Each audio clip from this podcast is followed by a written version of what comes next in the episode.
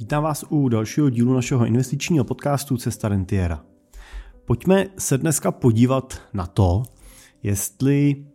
výjde anebo nevíde ten soft landing, který investiční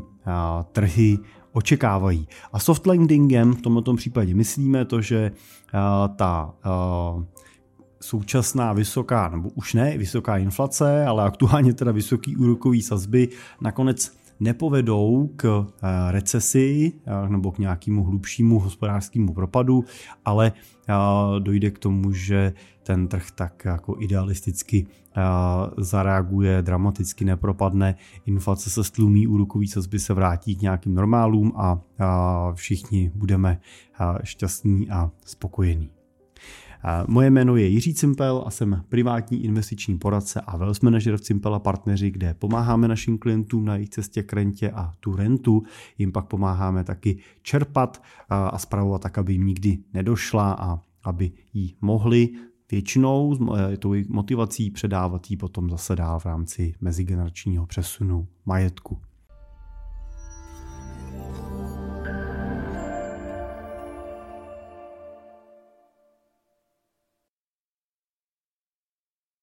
Pojďme eh, se podívat na to, jak teda vlastně ten eh, soft landing eh, z pohledu trhů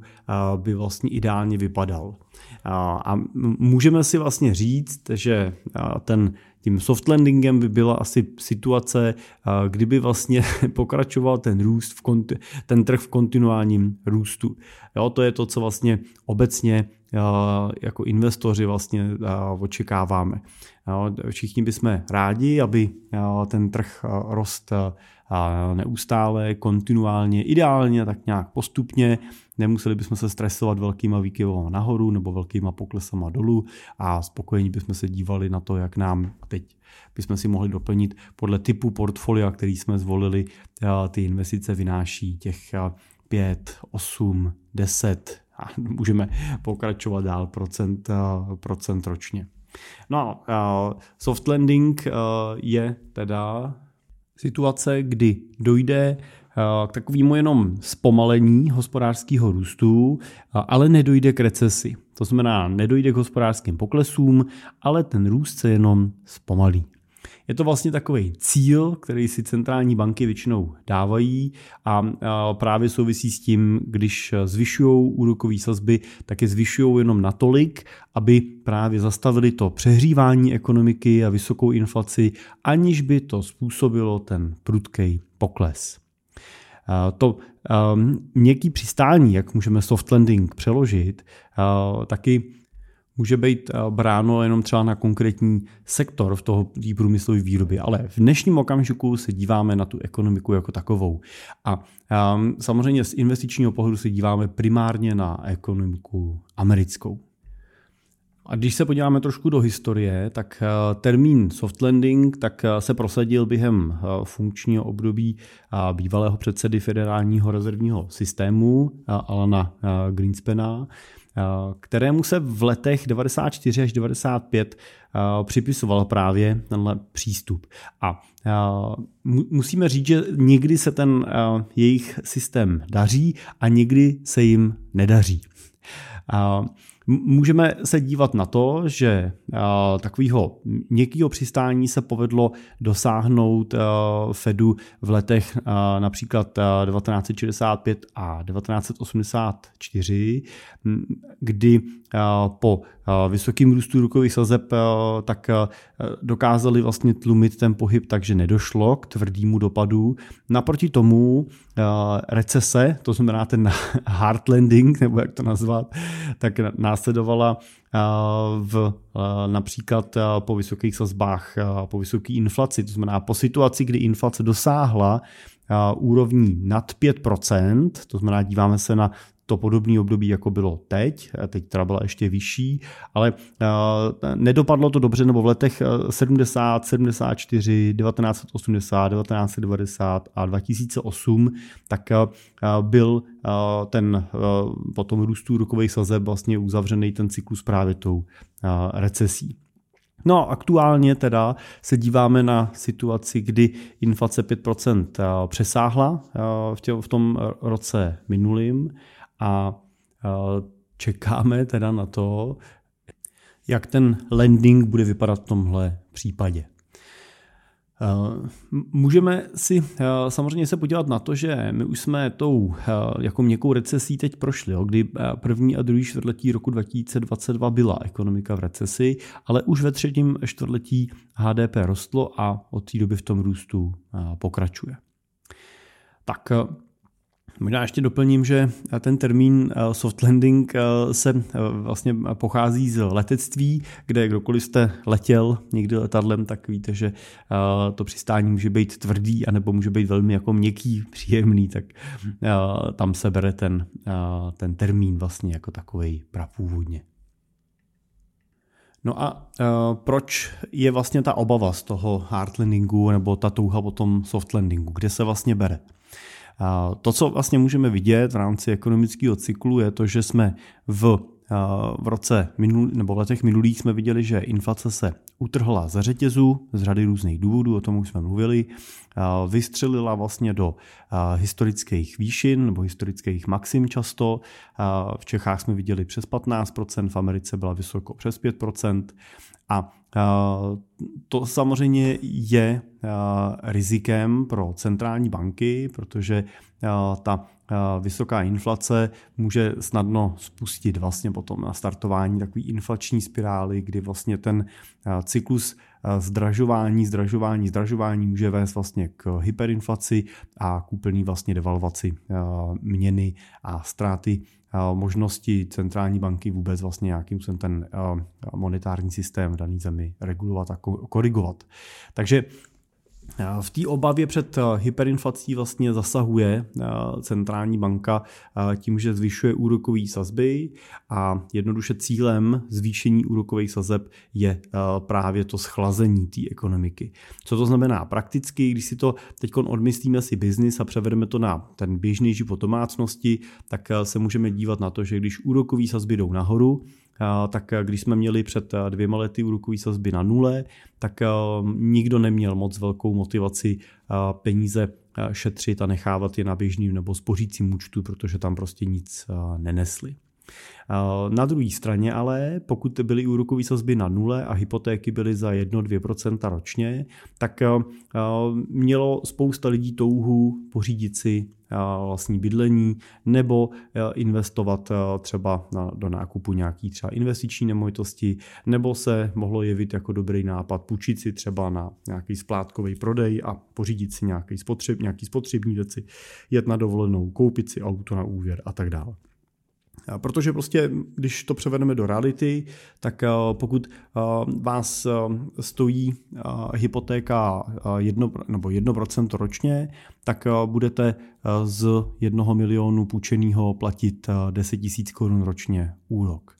A pokud došlo ale k tomu, že ta hypotéka a ty úrokové sazby vyskočily třeba na 5% ročně, no tak se můžeme podívat, že ten úrok, který z jednoho milionu platíte, tak už je 50 tisíc. A to je přesně to, co vlastně je potom motivací centrální banky, když zvýší úrokové sazby, tak jak jsme to viděli v Čechách,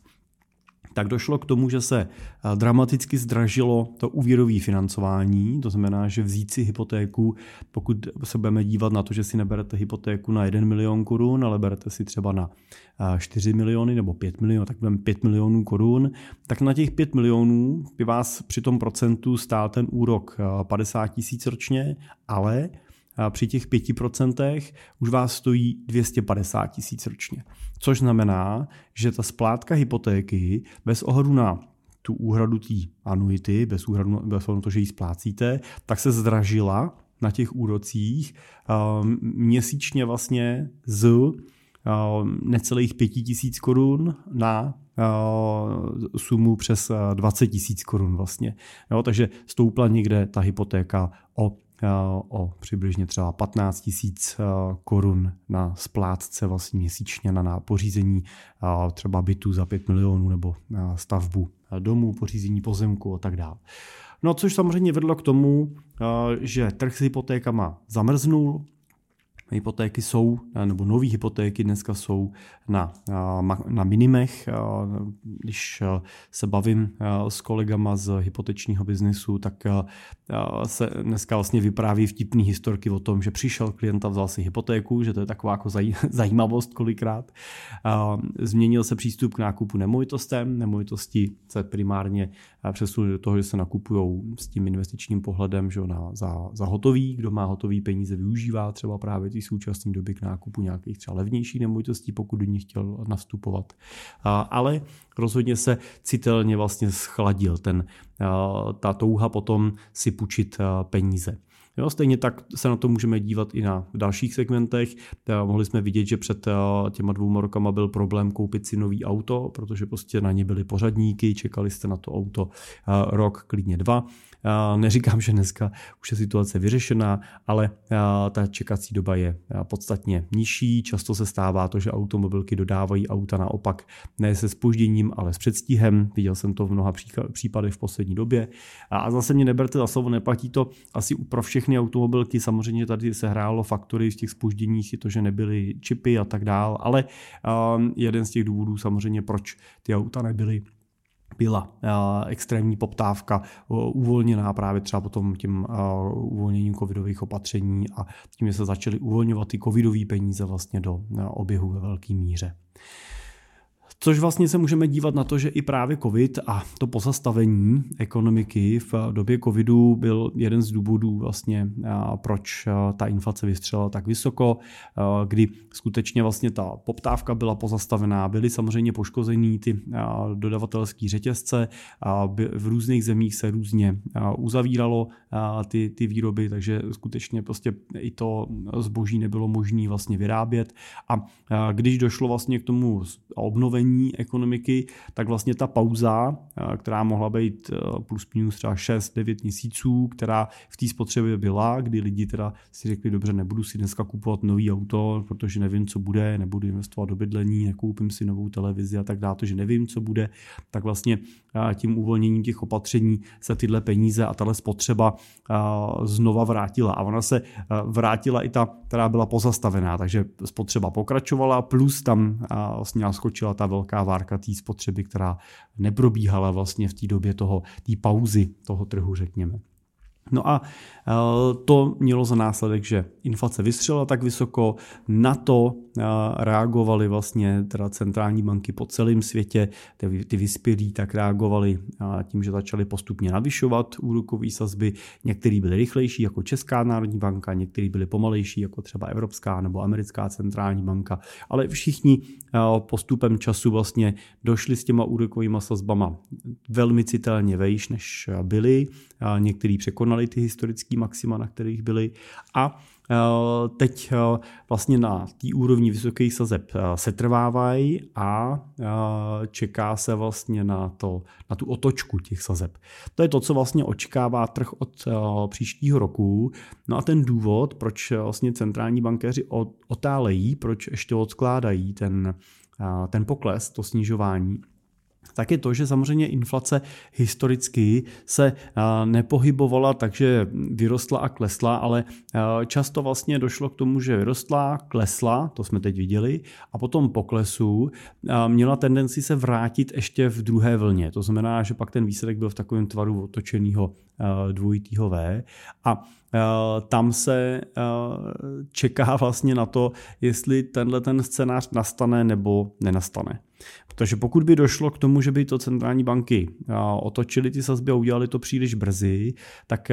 oni vlastně by tím vyklesáním těch sazeb v případě návratu inflace a nebo v případě toho, že by došlo potom k nějaký recesi, tak by ztratili vlastně část těch nábojů, který mají k dispozici tím, že teď ty sazby jsou vysoký. Tím, že jsou teď sazby vysoký, tak v případě, že by ta ekonomika padla do nějaký recese, že by ten soft landing se nekonal, ale došlo by skutečně k tomu, že by teda začala hospodářská produkce klesat a došlo by k zvýšení nezaměstnanosti, protože většinou právě tou pravou definicí recese je to, že je vysoká nezaměstnanost a klesající hospodářská produkce, tak na to oni můžou dneska velmi flexibilně reagovat tím, že začnou rychle snižovat úrokové sazby. No a samozřejmě ten rychlej pokles úrokových sazeb má svoje pozitivní efekty, které se promítají potom do ekonomiky a pomáhají vlastně tlumit ty dopady recese. Problém je ovšem v tom, že ta centrální, ta politika centrální banky by se dala srovnat, kdybychom za to přirovnali k nějaký nábořní plavbě, tak centrální banka není mrštnou plachetnicí, kde otočíte kormidlem a loď reaguje v horizontu několika vteřin, ale je spíš obrovskou zalcánskou lodí, nebo možná ještě víc obrovským tankerem, kde když otočíte tím kormidlem, tak doba, než ta loď dokáže změnit směr, tak se počítá na na dlouhý, dlouhý desítky minut. No a v té ekonomice se můžeme dívat na to, že při otočce kormidlem z pohledu centrální banky, což můžeme říct, že při pohybu úrokových sazeb, tak na tu reakci trhu čekáme většinou 6 až 12 měsíců. To je doba, kdy když úroková sazba dnes, centrální banka dneska sníží úrokové sazby, tak přibližně těch 6 až 12 měsíců, má někdy v polovině příštího roku, budeme moct vidět první reální vlastně dopady takového snížení úrokových sazeb do ekonomiky.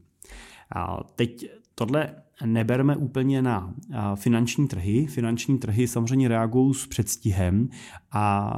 reagují na tyhle ty věci ne v okamžiku, kdy nastanou, ale v okamžiku, kdy to začíná vypadat, že by mohly nastat, protože investoři samozřejmě se snaží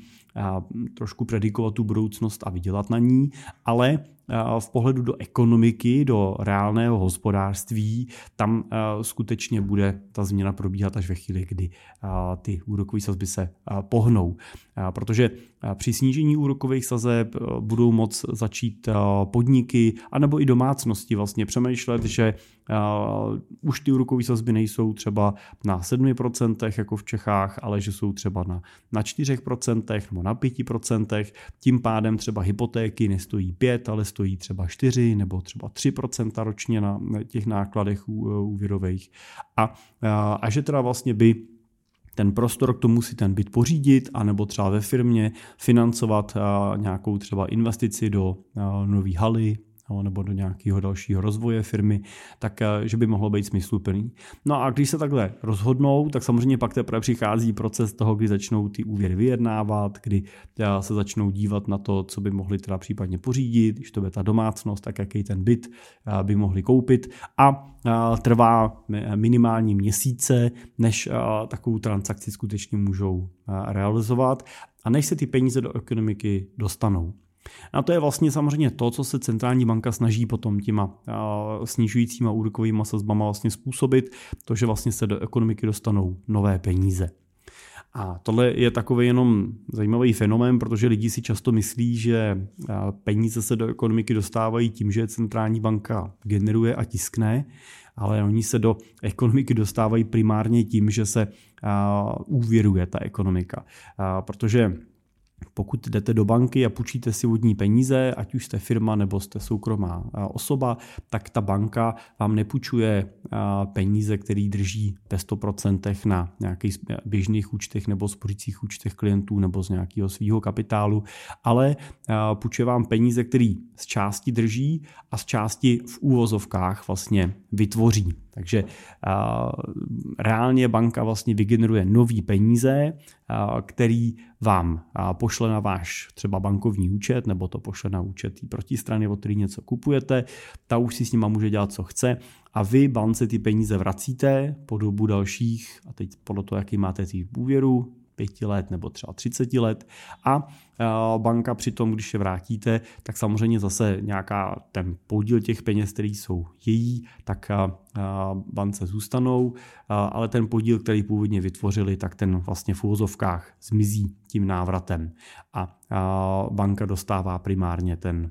výnos v podobě toho úroku. To je ten její biznis, proč to dělá. No a tím pádem si můžeme říct, že čím víc úvěrů se poskytuje, tím víc nových peněz do ekonomiky přichází,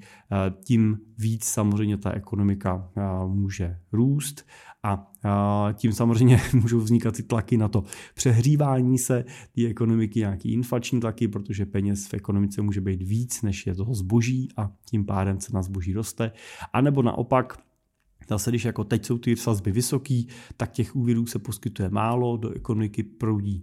menší množství peněz a v určitém okamžiku se vlastně vyčerpají ty finanční zásoby, které jako investoři jsme měli někde na těch svých běžných účtech a chtěli jsme je do té spotřeby, do těch nákupů promítnout. A už se najednou díváme na to, že ty úrokové sazby na spořících účtech jsou zajímavé a že bychom mohli nechat ty peníze třeba tam, když, to, když jsou ty sazby ty tak velký a odložit si nějaký nákup nebo nějakou spotřebu a ta ekonomika zase naopak se zpomaluje.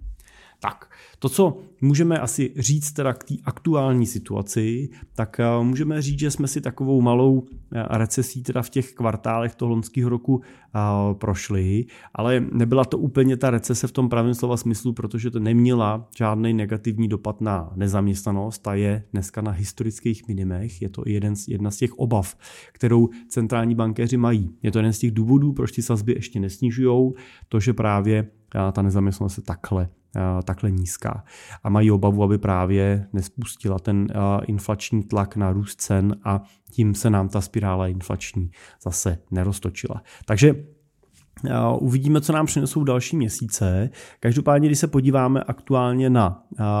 ekonomiku, tak můžeme vidět nejenom minimální nezaměstnanost, ale můžeme taky vidět historicky maximální ziskovost. Typicky na americké burze, na indexu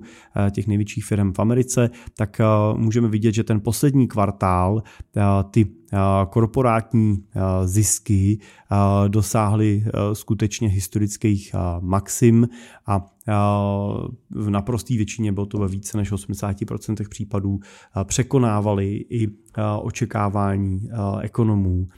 nad tím, jaký ty zisky budou. Takže můžeme říct, že ekonomice se extrémně daří v tuhle chvíli, že jede na plný obrátky a, bude teda na centrální bankéřích, aby vyhodnotili správně ten okamžik, kdy je na čase ty úrokové sazby snižovat. Ale když bychom si to převedli do toho reálu, tak v tuhle chvíli oni k tomu vlastně úplně moc důvodů nemají, protože ta ekonomika ten stimul nepotřebuje. Ta ekonomika nepotřebuje vlastně nižší úrokový sazby v tomto okamžiku a může hrozit to, že když ten stimul dostaneš, ty sazby klesnou, že právě se ty kola roztočí ještě víc a že může dojít k tomu přehrátí, protože pokud na tom trhu není volná pracovní síla a firmy budou a bude větší poptávka a firmy budou potřeba víc vyrábět, tak vlastně není kdo by vyráběl. No a tím pádem samozřejmě to může velmi snadno tlačit ceny znova vzhůru. A tomu se určitě centrální bankéři chtějí vyhnout, že oni nechtějí, aby ta inflace byla zase v těch mírách 5% plus. Takže nechtěl bych být v tuhle chvíli v roli centrálního bankéře, protože to nemají jednoduchý. Protože oni musí zároveň se dívat na tu budoucnost a musí se dívat na to, jestli ty dlouhé sazby nemůžou náhodou přiškrtit tu ekonomiku do míry, kdyby ten pokles zase naopak byl tak strmý, že by se jim špatně reguloval a brzdil zpátky tak můžeme teda říct, kdybychom si to uzavřeli, že to na nějaký hard landing zatím dramaticky nevypadá. A to, jestli to bude soft, anebo to bude nějaký medium landing, jestli prostě to bude tvrdší, nebo to bude jemnější, jestli uvidíme nějaký pokles na hospodářské produkci, uvidíme nějaký pokles třeba na cenách cených papírů, tak bude záležet na tom, jak jemně dokážou právě centrální banky přistoupit k tomu snižování. Ten náš odhad eh, je to, že eh, začnou snižovat úrokové sazby v průběhu příštího roku. Typovat, jestli to bude v prvním, druhém nebo ve třetím kvartále, to si netroufám, ale dá se čekat, že ten pokles sazeb nastane. A asi můžeme říct, že my budeme doufat, že nebude nějaký zbytečně divoký, že se budou snažit si podržet ty svoje náboje, který mají v podobě těch vyšších sazeb a že to nebude návrat nikam na nějakou původní hodnotu, kterou jsme viděli před dvouma roky, jo, že nepůjdou na ty hodnoty v Americe kolem 2%, jo, tady jsme měli dokonce kolem 0%, ale že uvidíme ten návrat na nějakou no, novou normalizovanou úroveň na úrovni třeba mezi třema, čtyřma procentama, kde je i takový jako historický průměr těch dlouhodobých úrokových sazeb. Zároveň si nemyslím, že ten návrat na tuhle hodnotu proběhne už v příštím roce, ale myslím si, že se budeme dívat na horizont toho roku 2024 a 2025, kdy postupně k této normalizaci sazeb bude docházet. Pokud to tak bude, tak pravděpodobně na tom finančním trhu neuvidíme žádnou dramatickou jízdu způsobenou pohybem úrokových sazeb. Ale zároveň jako investoři musíme připustit to, že trh je nevyspytatelný, že se málo kdy chová predikovatelně a že to, že si teď tady povídáme o tom, jak by to vlastně bylo ideální a jak by ten pohyb vypadal podle nás optimálně, tak v praxi nastává velmi vzácně. Takže se určitě dočkáme i nějakých překvapení, které můžou být tak pozitivní, tak negativní. Takže když bychom si řekli, co víme, tak vlastně víme, že v tomto směru nic úplně přesně nevíme a že musíme být připraveni na to, že ty směry můžou být všelijaký,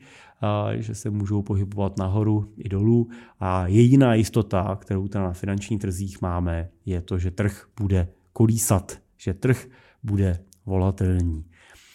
S tím pracujeme, s tím počítejme, zároveň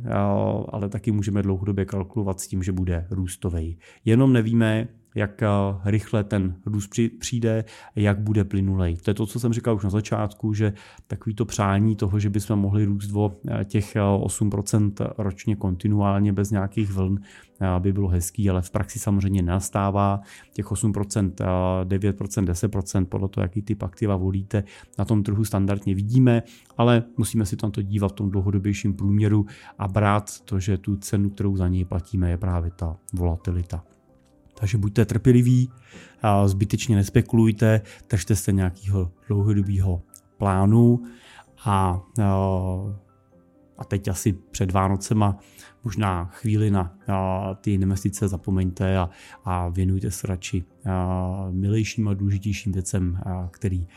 ve svém životě máme. No to je ode mě dneska všechno. Děkuji vám za pozornost, přeju krásný advent a těším se zase u dalšího dílu brzy naslyšenou.